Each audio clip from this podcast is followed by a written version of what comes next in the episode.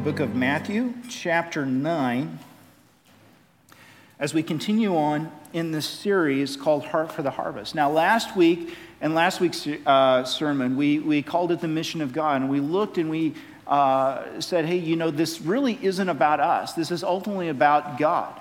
And so, the first and foremost for us to develop a heart for mission is to ultimately recognize that God is the one who is on the mission. He is our hope. He is the one in whom we proclaim. And ultimately, He is the source of all strength. It is His mission. He is, and to develop first and foremost a heart for mission is to have a heart for God, to see Him in His glory and His beauty and His wonder. And we'll continue on in that theme uh, this, this today as we look at Matthew chapter 9. We're going to be looking at verses 35, and we're going to go on into chapter 10, verse 1 this morning. Hear now the word of the Lord. And Jesus went through all the cities and the villages, teaching in their synagogues and proclaiming the gospel of the kingdom and healing every disease and every affliction. When he saw the crowds, he had compassion for them because they are harassed and helpless like sheep without a shepherd.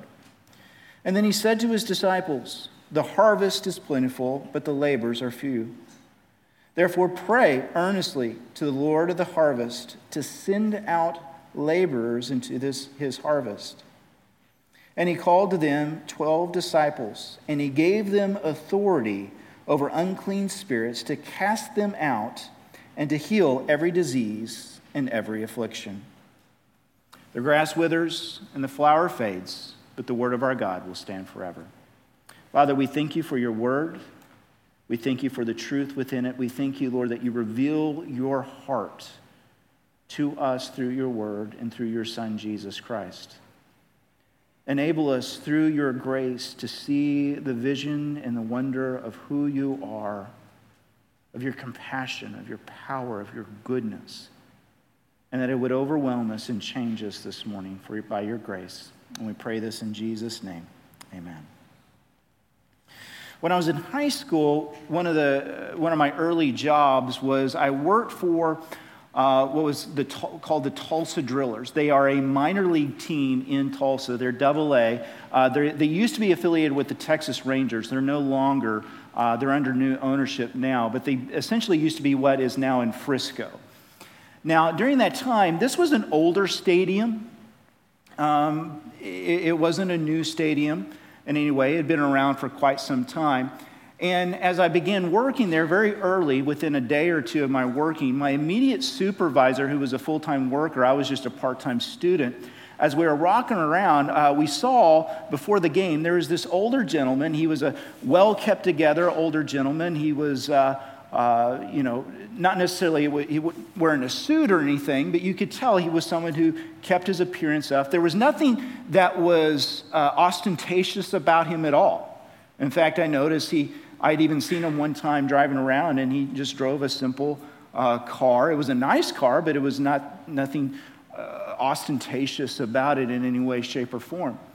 But as I walked him, I, I didn't know who he was, but uh, my immediate supervisor said, Hey, you know, see that guy over there? Yeah, okay.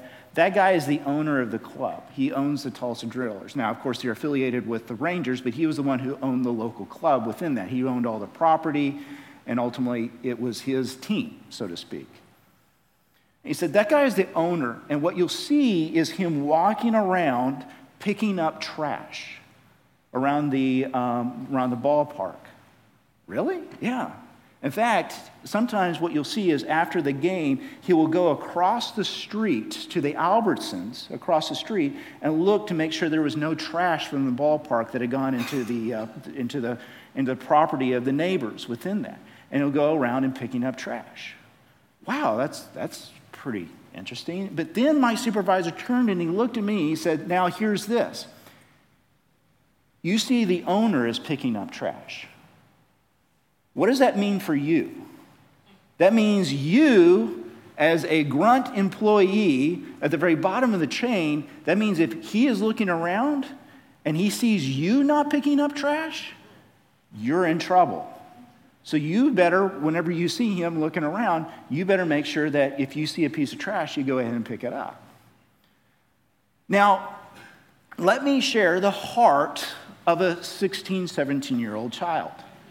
What I heard in that is when he is looking and watching, I need to pick up trash within there. Now, guess what I didn't do? I did not pick up trash when I did not see a supervisor around. Because that's the heart of a teenage child, of one who doesn't fully understand, one who simply just doesn't want to get in trouble. However, as I've matured and I've thought, I meditated on the, the leadership of that man, what I began to see is something that was really quite good, beautiful, and wonderful. As someone who is now a, a, leader in charge of property and wondering, hey, what does it look like for us to be good neighbors to those who are around us, to Grace Prep and to Hardis and to ultimately a community that has a very visible location for Arlington? What does this mean for us? What does this look for us? Is there something truly beautiful about us saying to the community, we care what we are doing? And I began looking and saying, hey, this isn't about just simply obeying a boss, but really having a heart that can, is able to see that which is good and beautiful within there. And so during the sermon series, what, and, and, let me step back just a minute. Another thing that I noticed as I was reflecting on this, I have since that time, in, when I was a 16, 17 year old, I really hadn't gone to a lot of professional stadiums. In fact, the Tulsa Drillers was the only thing that could even remotely qualify as going to a professional stadium. As I've gone on and looked back, now I began thinking through, you know, the Tulsa Driller Stadium, it was just a real small, dinky stadium, really, in Tulsa, Oklahoma. It certainly wasn't modern in any way, shape, or form, but yet, as I began thinking through my time there, it was always well maintained. It was always looking good. When you went to the bathrooms, you didn't feel like you needed to go take a shower afterwards, right? And having reflected and been to many other, you know, more brand name or higher end stadiums, I can say, hey, that is certainly not something that is universal or true. There was something that was good about that situation, about the way that owner treated his property.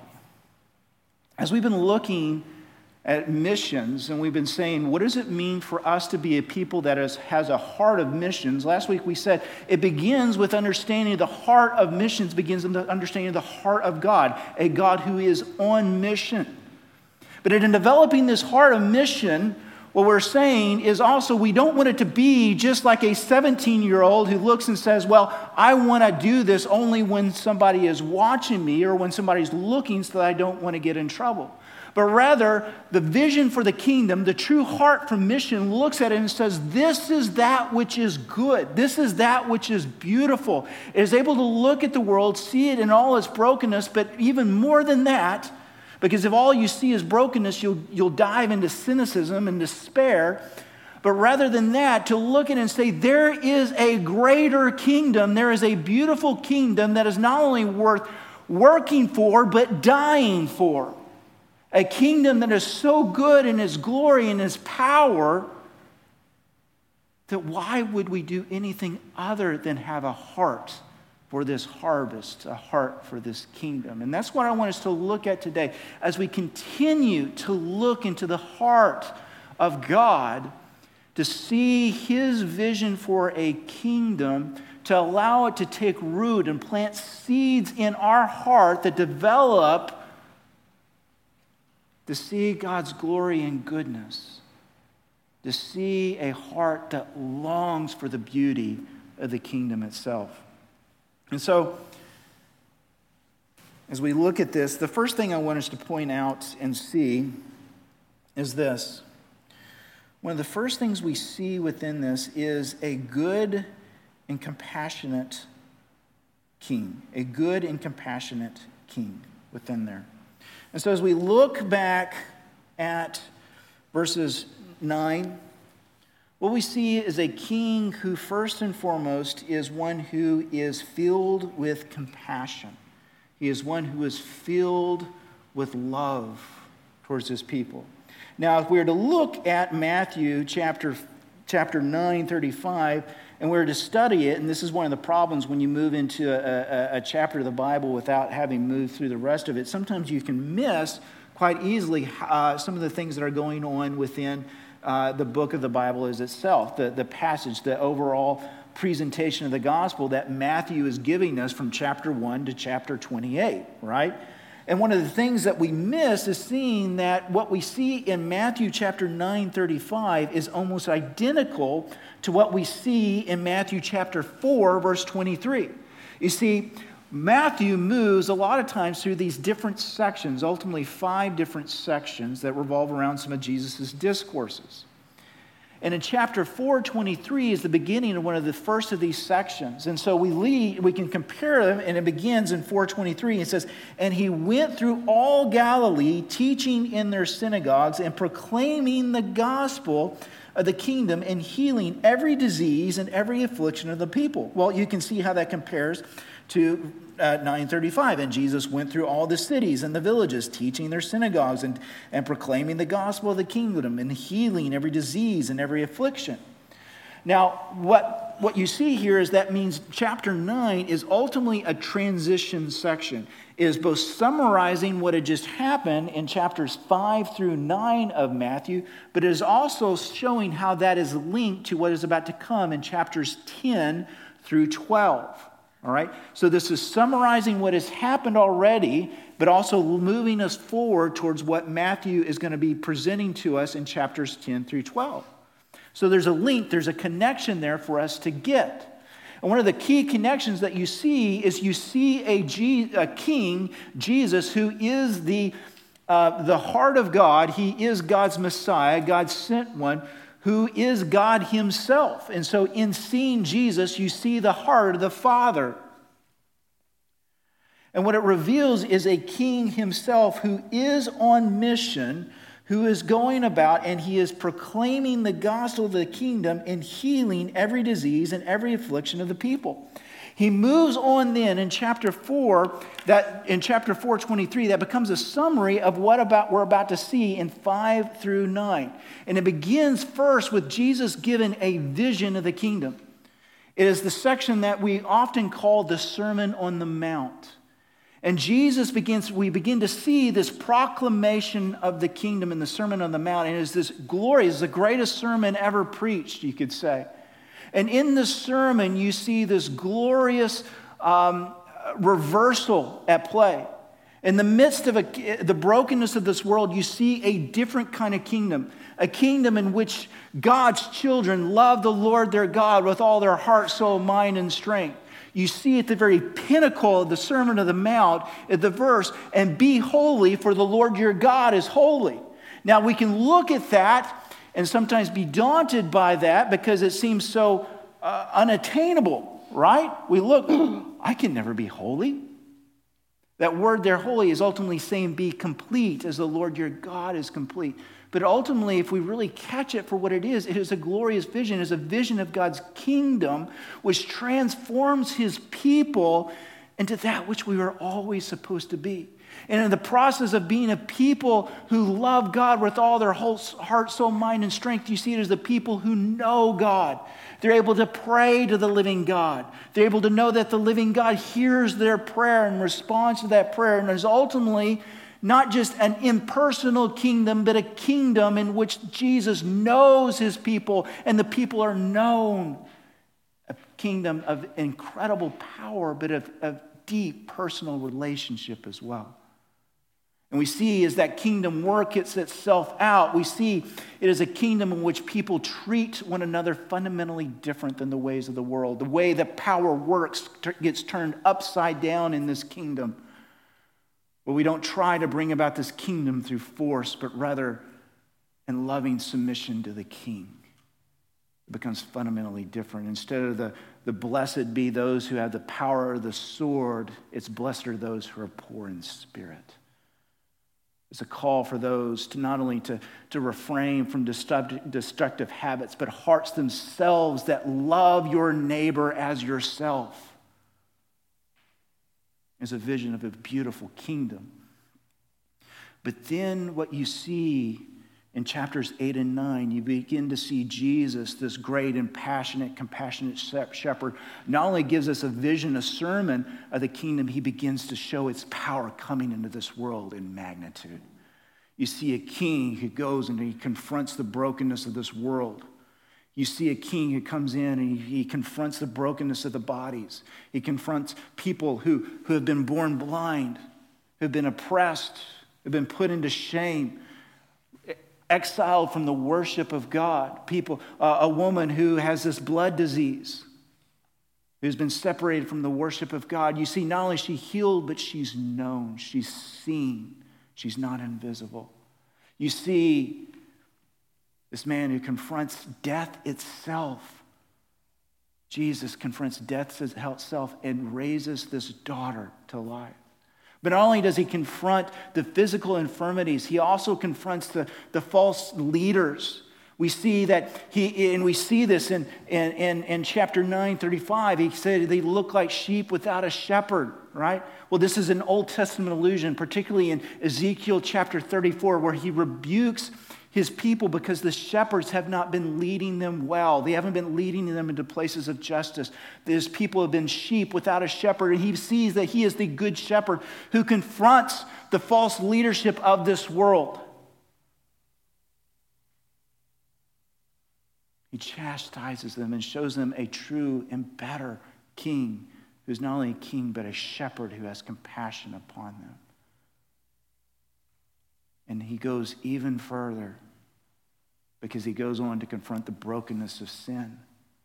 And so you see a man who is paralytic, who has come for healing, but before he heals his legs, Jesus looks at him and says, Your sins have been forgiven. You see a king who confronts the demonic powers of this world, and they have no power against him, they are cast out. You see a king who comes into the brokenness of this world and confronts a strong man that has been opposing his children, and in his compassion and his love, he casts us out. He is the victorious king who is taking back that which is his. And so, friends, as we look for the heart of God in the broken world, we look and we see the power and the kindness of Jesus we see a king filled with power and filled even more with power with love, with grace. And so, what does that point us to, friends? That point us to if we are to have a heart for the kingdom, it becomes a kingdom that is able to hold two things in tension. The two things are the bigness of the kingdom that is able to confront the brokenness of this world holistically body, injustice, relationships, but also sin. But at the same time, in the bigness of this kingdom, what you see is a personal kingdom, a kingdom that sees each individual in the midst of their hurt and their pain. Yes, there are places that are big swaths of, of Jesus healed people as summaries, but it is also filled with the acknowledgement that this wasn't just in mass, so to speak, but a Jesus who saw the individual hurts of the people within there. People who are moved towards people, or a king who is moved towards people, excuse me.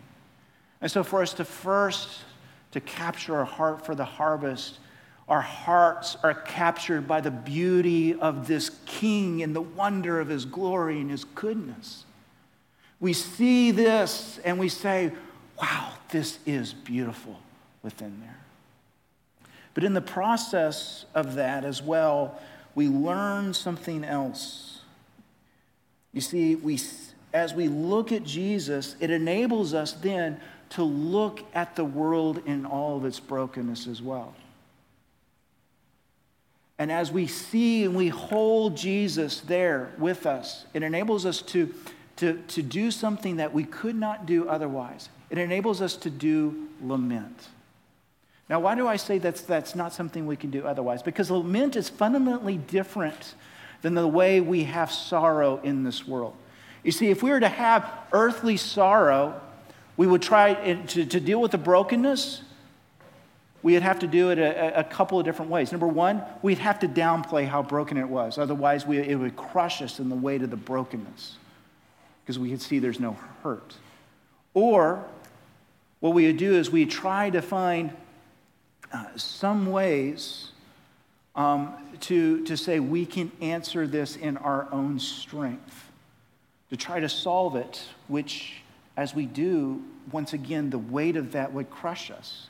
We can't do it in and of ourselves and of our own. We'd be crushed under the burden.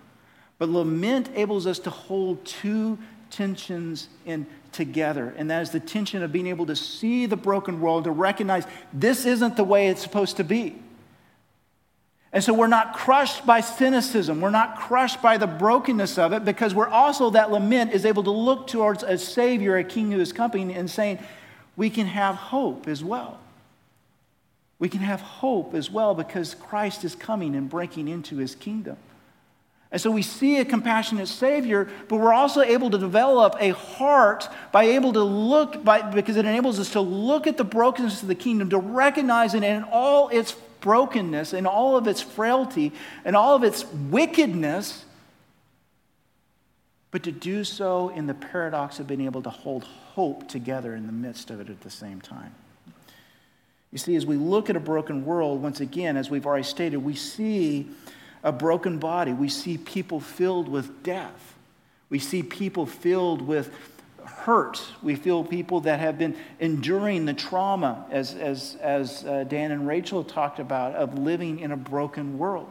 We're able to acknowledge that and to say, this is wrong. This isn't the way it's supposed to be. We're able to look at the brokenness of relationships that take place that often lead to those traumas and brokenness of body, but also we're able to see the brokenness of sin that undergirds all of it within there, right? Able to see a real broken body.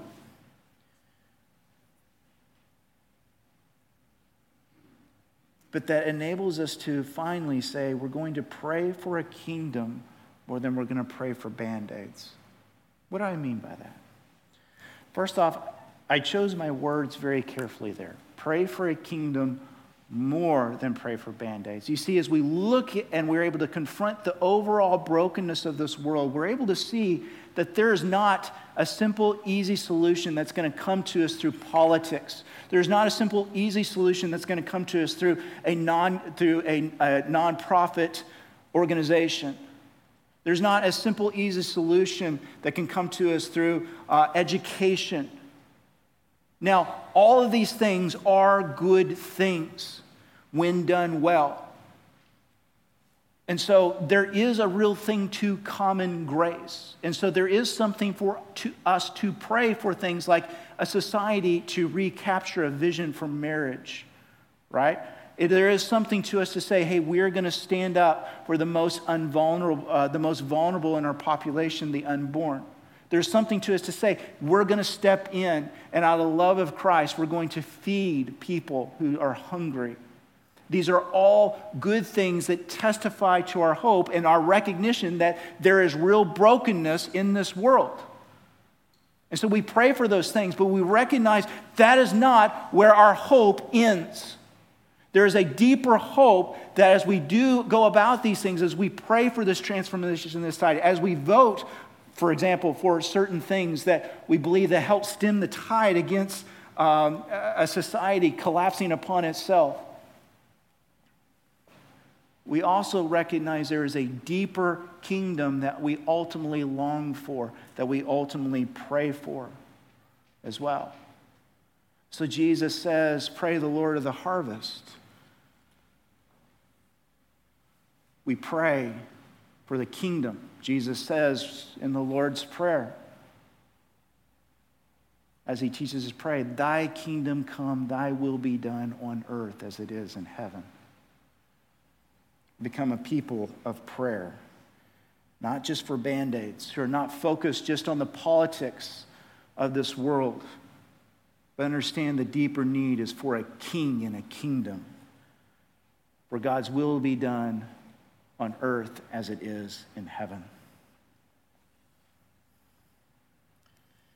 But then what we see is something else as we move, as we continue to move on into uh, this verse. Then Jesus said to his disciples, The harvest is plentiful. So it's given us a vision of Jesus. And we've seen, if we look at chapters 5 through 9, what you see is Jesus himself is breaking into this kingdom of darkness. He is establishing his kingdom. As he heals, what you see, these are audiovisual presentations of God's kingdom come, right? They are demonstrations of the kingdom come in power.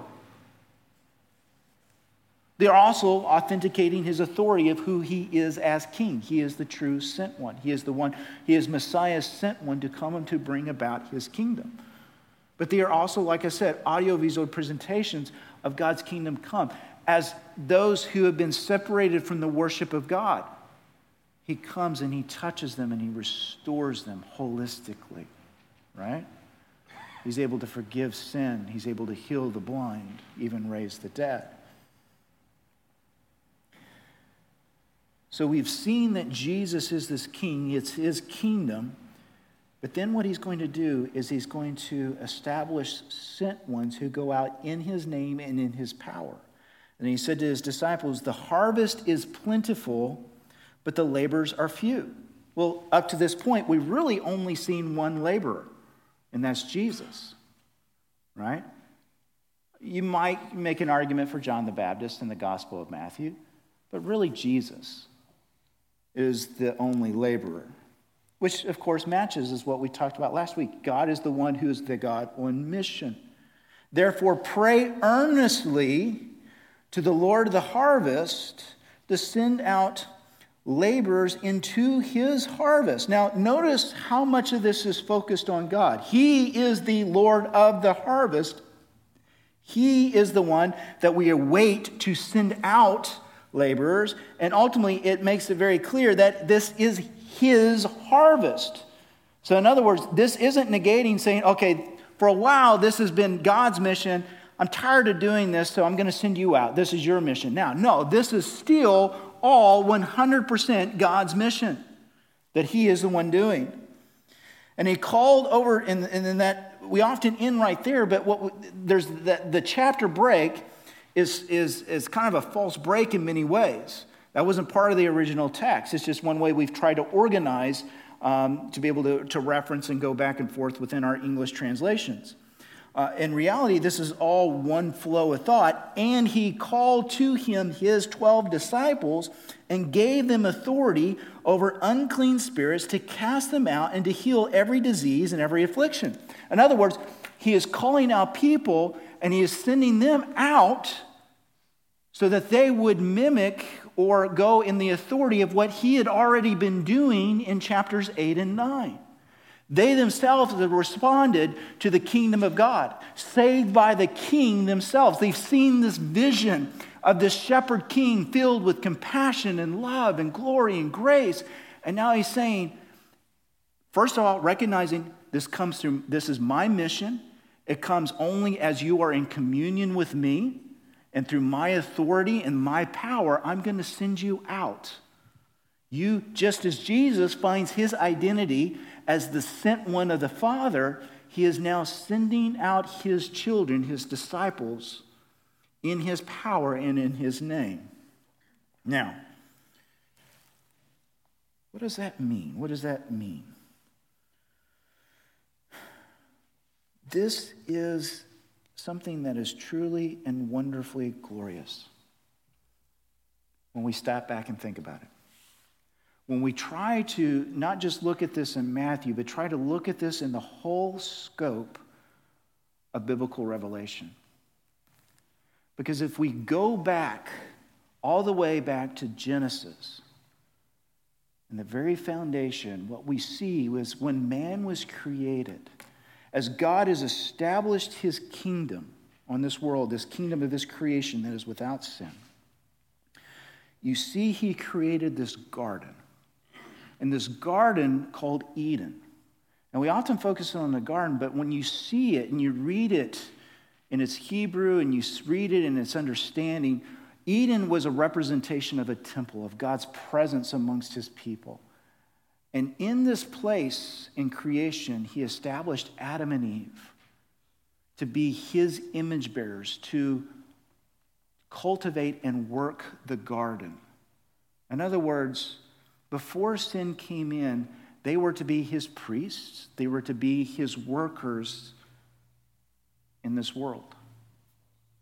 Now, sin comes in, and all this becomes broken.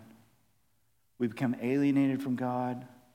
We're broken from one another. Sin comes in. Everything becomes a mess. Do you see how then this is, becomes glorious and good?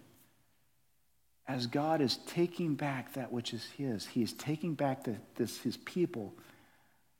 He is indwelling them with the Spirit. And once again, His people become His image bearers, reflecting His glory throughout the world. The very fact that we're being sent out is part of God's restoration of that which was always supposed to be. Us in such deep communion with the Father through the Son and the Spirit, through the work of the Spirit. We become doing what the Father was doing. We become real, true image bearers once again into this world. This is a beautiful work of restoration of God's kingdom. It's not because he needs us per se. This is part of his redemptive work. It's part of him reclaiming that which is lost.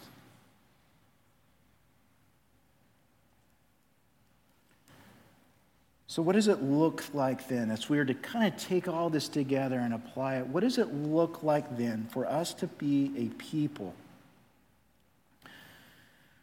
sent ones, who are developing a heart for the harvest? If we are to look to be a people who are more than just workers who want to come about and when the boss is looking, does their job, but really, but people who have a true, who have been really recognized that this is a true, good, and wonderful kingdom if we're being honest, a lot of us in our process of still being sanctified, we haven't reached that place fully. We haven't reached that place of having that full heart for the harvest that is found in, in our Father.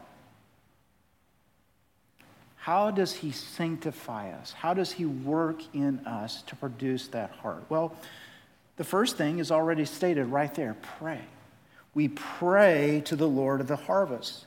Now, in what are we doing in that prayer? First, we're, we're lamenting. We're looking at the brokenness of the world. We're not shying our eyes back. We're seeing it in all of its horror, but we're doing so as we lament it. We're saying this is not the way it's supposed to be. This is not where this is this is against this is an open rebellion against God. That's why whenever I do a funeral, one of the things I always try to say and emphasize is that in the midst of this funeral, we still grieve. We still acknowledge that this is not right. Death is not right. The very fact that we still have funeral means that this world is still in open rebellion against God.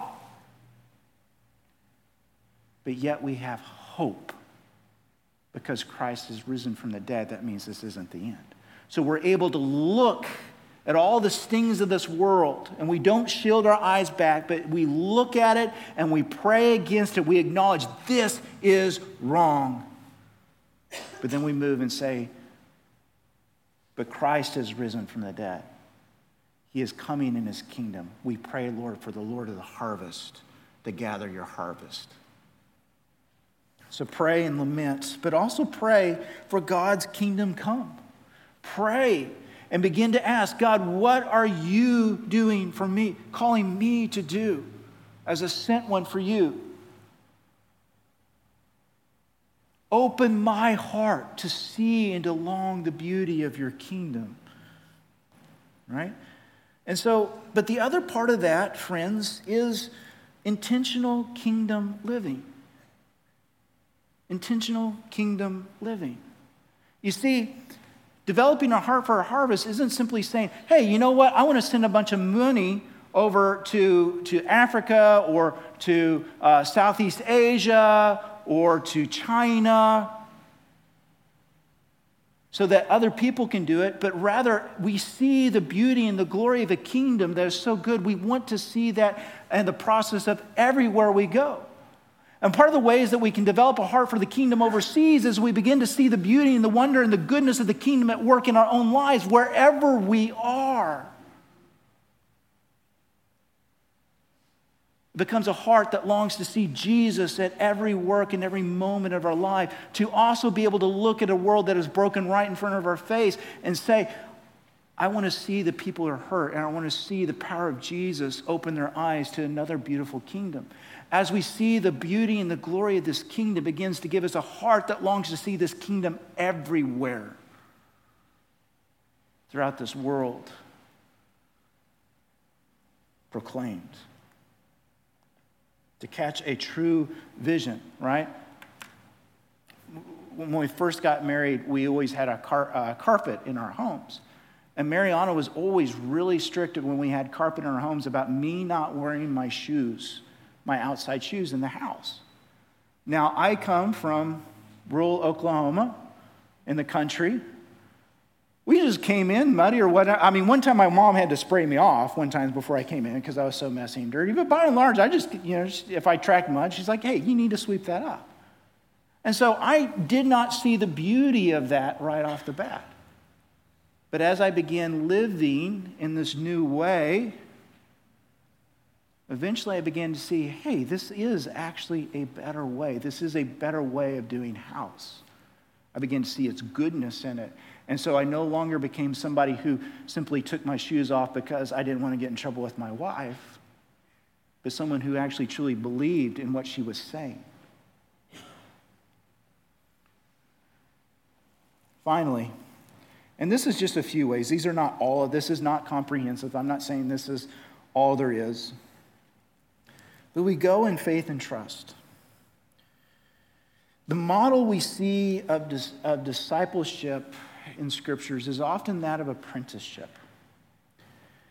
You're never going to be able to look inside yourself and say, okay, I'm equipped enough, I'm hungry enough, I'm sanctified enough to want to be part of God's mission, to have a heart of it. You're never going to do that. If you're constantly looking inside yourself, all you're going to see is inadequacy.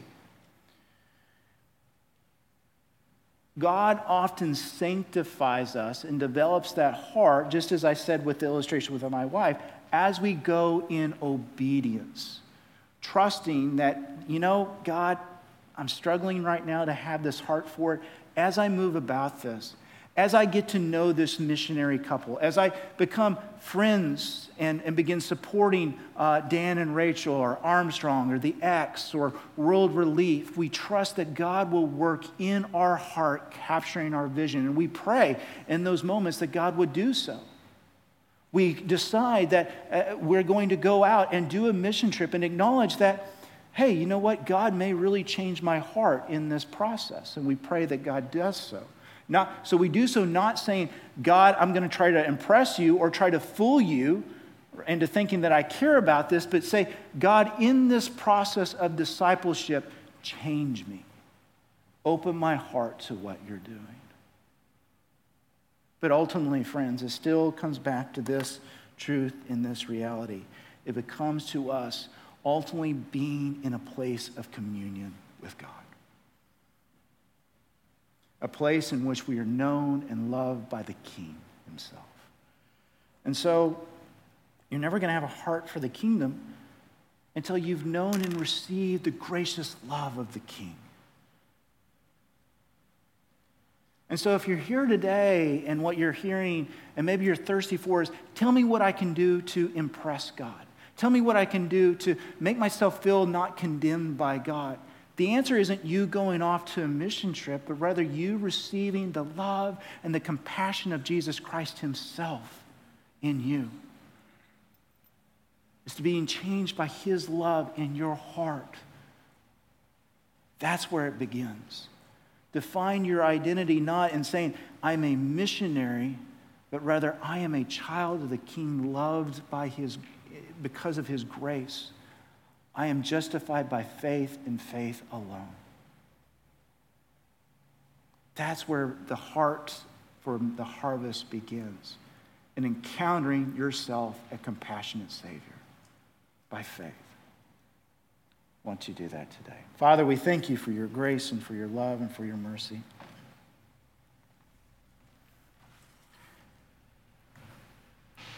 We thank you, Lord, that as we look to your word, we see Jesus revealing to us the wonder and the compassion, the grace and the love that you have.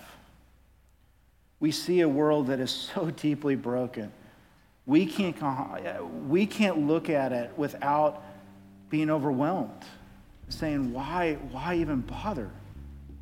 But yet, you, in a love that is so beyond us, are able to look at your children and say, I love you so much that I'm going to redeem you. I'm going to redeem you by sending my beloved eternal begotten Son, Jesus.